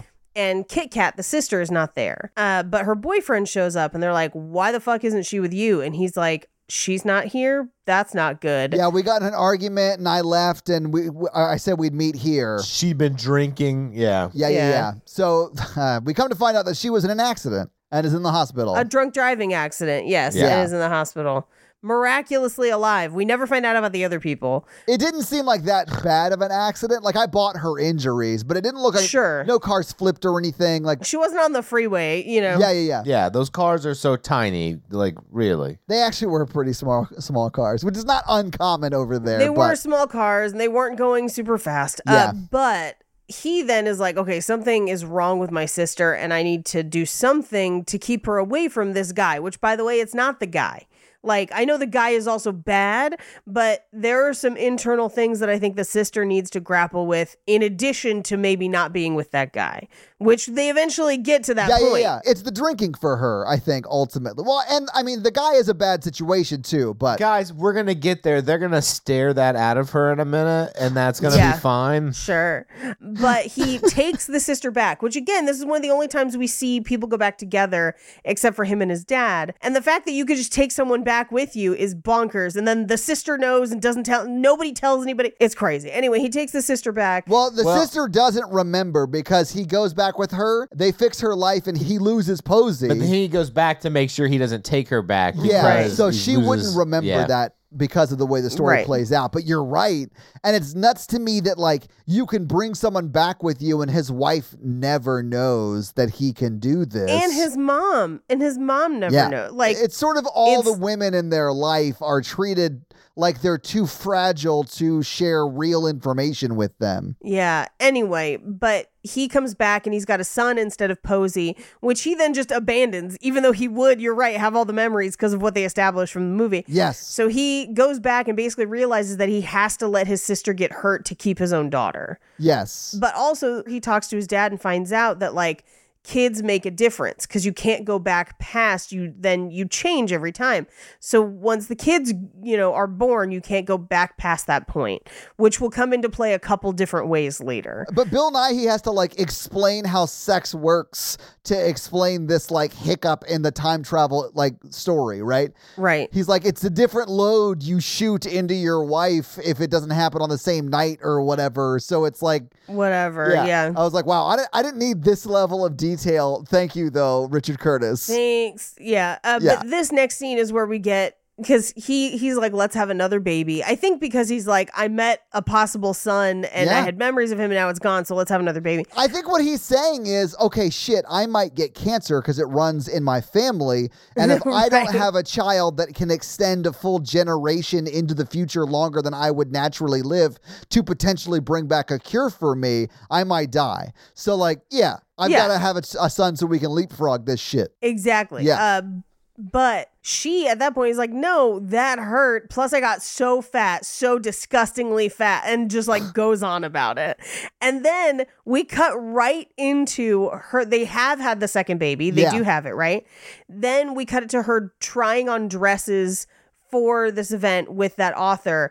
And she is complaining about, like, I'm lumpy and all the. And I'm like, first of all, you're not. You're Rachel McAdams. She's real skinny, uh, in fact, especially in In that this dress. movie? Like, it's so form fitting. You can see it's gorgeous on her. she's yeah. very skinny. Yeah. But this scene really has no purpose? It has no purpose other than to somehow body shame Rachel McAdams. it's just that he left Posey alone too long downstairs and she destroys that manuscript. Yeah. And and he wants to she's like, Don't leave, don't you dare. And he's gonna just go, he would duck into a closet and reset it, right? Yeah.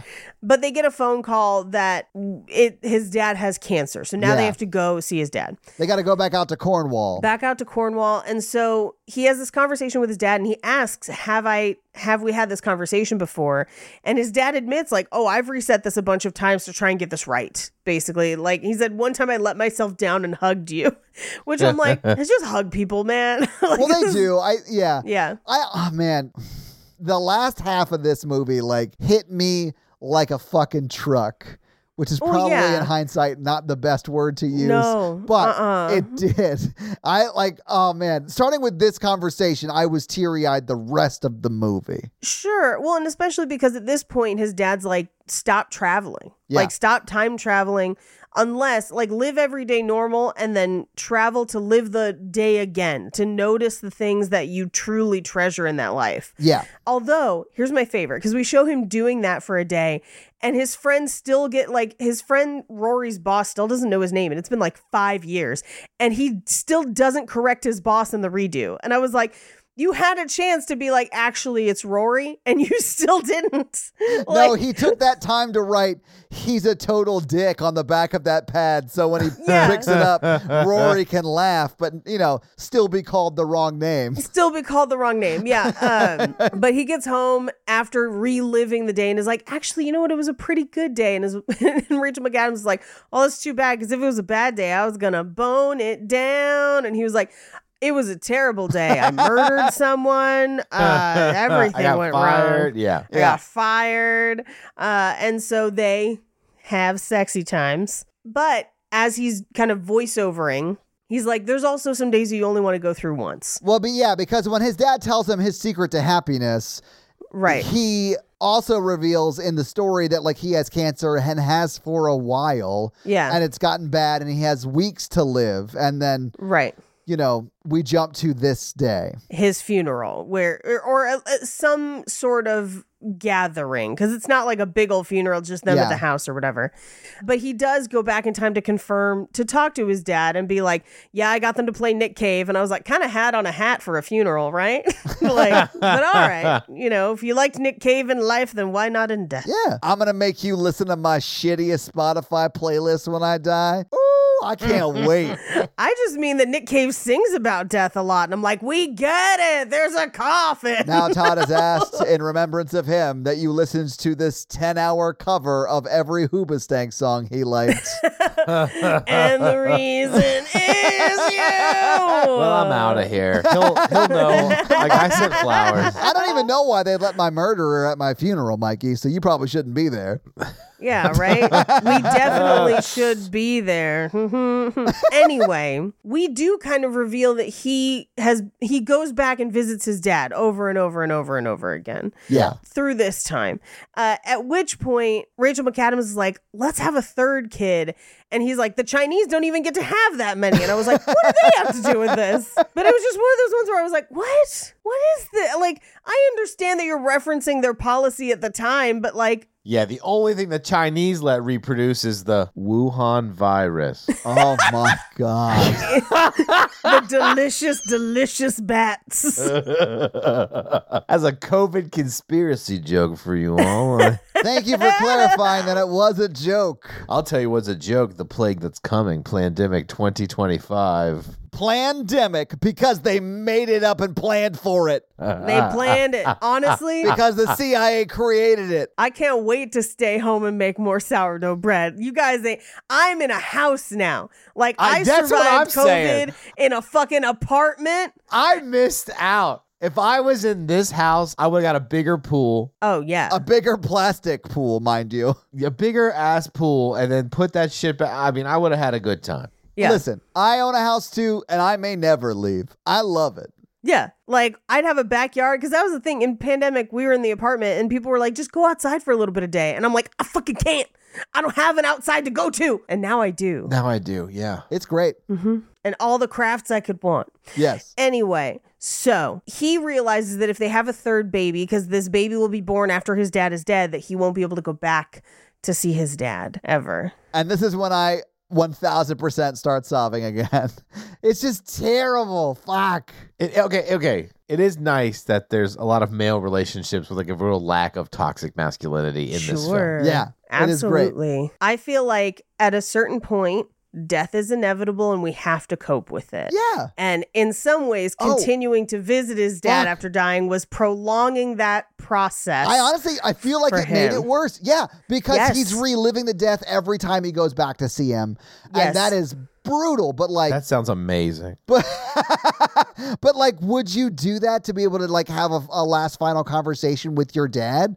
Fuck yeah, I would. You know, in a heartbeat. But like, you're right. yeah. And I ultimately think he makes the right choice. And I think he makes the choice that his dad would have wanted him to make. Like, live your life. Sure. And that's like his key to happiness. Yeah. It's just so sweet. Like, I bawled through them. Like, because Oh, he yeah. goes back and visits his dad. And then his dad li- is like, hey, can we take a trip together? And they Oh, that both makes go me back to sob. like them on the beach. Like, I'm getting teary eyed talking about it right As now. kids, though, he Fuck. goes, oh, Well, hi like Donald Ugh. Gleason as a kid, and him as like a thirty-something year old father, and they're just like reliving like the like the dad's salad days, you know? Like it's Ugh. so sad. Oh, so sad. But Fuck. she does have have the other baby, and also Yeah. Kit Kat and Jay end up together and have a baby, and then they like shit on her. They're like, she's not a great mom, and I was just like, know. leave Kit Kat alone. Like, terrible. like it's not enough. Like th- this woman has overcome addiction. She's overcome like toxic relationships, and she's like, you know, in a great relationship and as a mom. Like, give her some credit, y'all. Like, what are we doing? Yeah, and then and then he reveals that he's like basically after the third baby, he's like, I don't travel back anymore.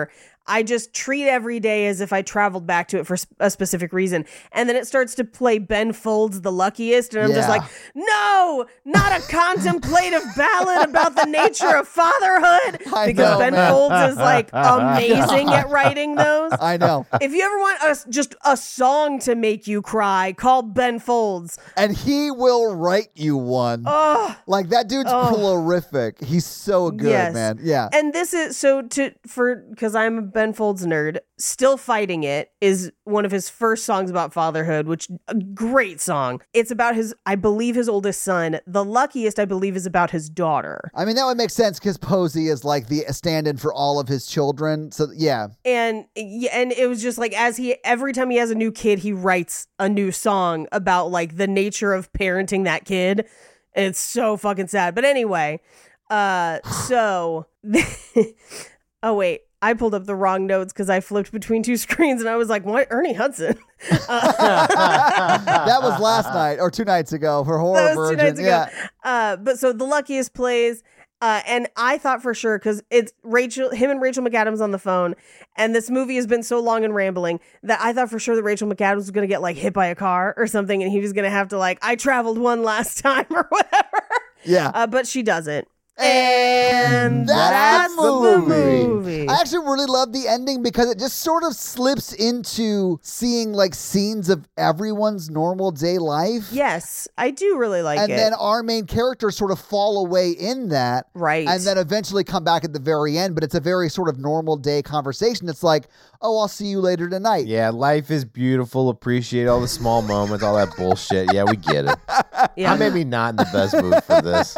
mikey's very cynical this evening but i like that energy and i'm here for it but after seeing this movie after talking about this movie what did you guys think about about time I like it. I like this better than most Richard Curtis films. i think this is my second favorite to notting hill I like this better than Notting Hill. For me, Pirate Radio's first, then Notting Hill, then this. oh shit i'm thinking just the rom-coms yeah yeah, yeah, i would probably agree with that yeah. yeah. Yeah, I love this movie. I did not realize because I hadn't seen it since it came out, and not, you know, because my dad has died since then. Like, I did not, Sure. I did not remember how hard hitting it was on the dad stuff. I was crying so much. Natalie brought me tissues. It was like that kind of a, like issue. So like. I probably won't watch this again because of that, but I loved oh it. yeah, I I did like it. It did make me cry. It's not one that I'm gonna come back to a lot, but it's Yeah. also one of those ones that if somebody was like, "Should we watch this?" Yeah, sure, why not? You know, and there were parts that genuinely made me laugh. Like it is, it is Yeah. a funny movie too. Yeah, it's it better is. than most rom coms we do. I would agree. I would Yes, agree. Absolutely. But Paige, do you have any fun facts for us? I do. Well, hit us with your fun facts. About trouble, Uh, time, fun, facts. Uh, Zoe Deschanel was originally supposed to play uh, Okay. Mary instead of Rachel McAdams, but she dropped out due to scheduling conflicts. Remember, this is like 2011, 2012, as this is in pre production. Zoe Deschanel was on New Girl. So Yeah. I believe it was the scheduling for the show that caused her to drop out. I mean, love New Girl, but she would have been great in this. I do. New Girl, for me, has one of the best chemistry kisses on television in years. Yeah. I also there there is an abandoned subplot on New Girl that I really wish they would have like seen through, but I think p- there was just I don't know. But so Schmidt used to be overweight and then ends up dating a a plus size woman That he had dated once when he was overweight. that he had dated when he was overweight and now is dating her again and Yeah. feels like he can finally be his true self. And then the move the show is just like, yeah, fuck that though. He's back with Cece. And Yeah. you're just like, damn it, that was such an interesting subplot. Like, fuck. Anyway. it was like a therapy level breakthrough subplot for Yes. the character Schmidt Yes. that they just abandoned. Yeah, I, completely abandoned. I and, love that and show, it so was- I watch it uh, like on repeat occasionally. I think it was Merritt Weaver who played. It was, and uh, she's and she's so so good. good. Oh wait, She was so Merritt good in Weaver it. and Dominique Gleason have a show on HBO, called Run. They did. I have not and it was watched it. real good. Anyway, so when they walk from Joanne's to Mary's car, which we know is at her apartment, that would be a six mile walk across central Holy London. Shit. It's a long walk. It's pretty, pretty, pretty long. I mean, that would take you three ish hours probably. Right. In that montage at the end where everyone's just kind of doing their own thing with their lives, Rory is reading the book Trash, which ends up being Richard Curtis's next film. So he wrote the screenplay for Trash and About Time right around the same time. Okay. Um, that's why they were able to put it in the movie as like a little Easter egg. Okay, cool. Despite being set in London, none of the three main actors are actually English. Um, wow. Okay. yeah, Domhnall Gleeson is Irish, uh, Rachel McAdams is Canadian, and Margot Robbie is Australian. Okay. All I right. mean, Bill Nye is obviously, but you know, whatever. Bill Nye is famously British, and I would argue is more of a main character than Margot Robbie, but I still I love would the- too. I would love too, that fun yeah. fact. Yeah. In South Korea, this movie was seen by more than 3 million people, which made it a surprise hit overseas. I've got Oh, numbers weird. on that page for Do box you? office. Okay, yeah, we'll so talk I'll about it share more some in of box that. Yeah, yeah, office. yeah, yeah, So, the restaurant in the dark. It's a restaurant where the waiters are uh, unable to see as well as the diners, although the waiters that work there end up seeing a little bit, just your eyes acclimate. But there is a restaurant like this in London, uh, Dans le Noir, uh, and it's at 6973 St. John Street in London if you want to go. I do want to go. I really want to go. Domino Gleason's mom is actually named Mary, just like the movie. Okay. And the secret name for this movie when it was shipped out to theaters and when they were filming so that people didn't know what it was was Cupboard. wow, I hate that. I thought the I thought the title would have been yes, Rachel McAdams is in another time travel rom com. the time traveler's cupboard. So Richard Curtis has offered an explanation for some of the time travel rules. Um, sorry, I was just trying to do time travel math in my mind. That's why it looks like I short circuited. but um, when Tim time travels, it's only within his own lifetime to places he's already been, and he can't travel to the future. But by traveling back to the place where he started, it's not technically the future because he's already been there from the time when he traveled back. Right. There you go. So time is always progressing, and he's just catching back up with it. yes, Or exactly. I guess it pauses when he goes back in time, and then he can sort of unpause his current timeline when he goes back to it. right. Sure. This is like one of those things I don't care about that. Like I loved the story. I don't care how the time travel works specifically. Now, this is, uh, and I don't think we'll do all four, but we have done at least two of them. This is one of four movies in which Rachel McAdams stars as the love interest of a time traveler. Yeah. First is Time Traveler's Wife, which we have done. Yes. Um, Then the other one is Midnight in Paris, which we will probably not do because it's Woody Allen. I've not seen it. Yeah. Yes. Um, she also stars in Doctor Strange, which we'll probably not do because it doesn't qualify, but that is also a time travel movie. Holy shit. Yeah, I wouldn't qualify that a rom com, but Yeah. But so we have done, I would say, the two that we will do of the four. And those are your fun facts. Well, thank you for those fun facts, Paige. Let's talk a little bit about box office. So, what do you think the production budget was for About Time in 2013? Seventeen million dollars. I'm going to go higher and say 40. Okay, so the budget was $12 million, Oh, damn. Nice. which is not as bad as I was expecting, too. no, Like, this looks great for 12 million. yeah, and like with stars in this movie, like it looks Yeah. great. Uh, so, anyway, but if you adjust for inflation, that's roughly $15.7 million today. Now, this movie came out uh, in the US on November 1st of 2013. It was 14th in the theaters the week it came out, and it was only in 175 theaters. So the fact that it was 14th shouldn't shock you, right? Yeah. But number one that week was Ender's Game. Number two was Jackass Presents Bad Grandpa. Number three was Las Vegas. Number four was Freebirds. And number five was Gravity. And then, of course, 14th that week was About Time. What do you think About Time brought in in its opening weekend? Four hundred thousand dollars. I'm going to say 1 million. Paige, you're almost exactly right. You're only off by $76,000 because it was $1,076,000 in its opening weekend. Now, it had a good opening weekend, and in the second weekend it was out, it went from 175 theaters to 1,200 theaters and then was ninth that weekend and brought in more money, honestly. But it was in the theaters for a total of eight weeks. So, what do you think it made domestically in the theaters in 2013? I'm going to say 10 million. Mikey, you want to guess? Domestically, I'm definitely gonna say five. Okay, it made more than that. It was uh, $15.3 million domestically. Now, Richard Curtis movies are sort of UK and Europe movies, more so than a lot of movies that we produce here, right? So it did very well in the United Kingdom. It made $12 million in the United Kingdom alone, which typically for Richard Curtis movies, that's where the biggest box office draw is. But this movie is an outlier because, as Paige mentioned in Fun Facts, it made more money in South Korea than it even did in the United Kingdom. It made $19.2 million in South Korea by itself. Damn. Yeah. That's wild. Which is crazy. Um, it obviously did, w- did well in other countries. So the international box office was actually $69.6 million on this movie.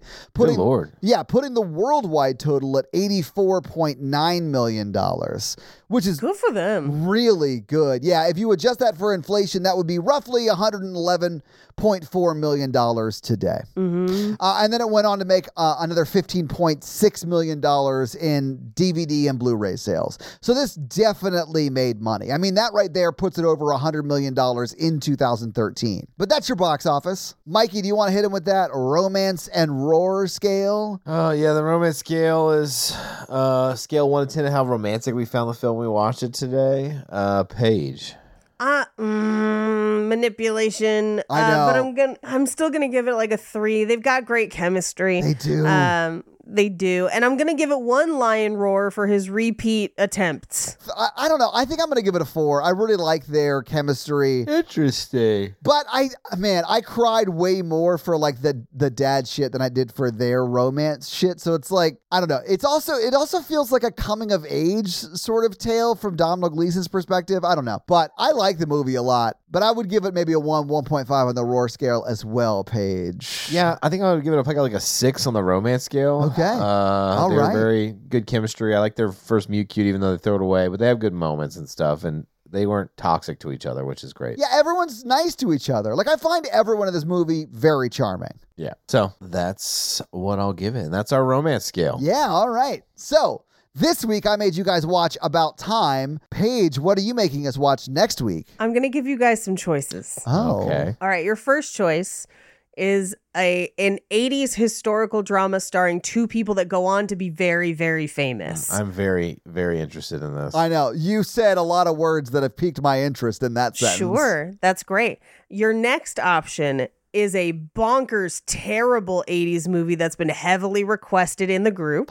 And your third option is a modern film that will make all of us cry.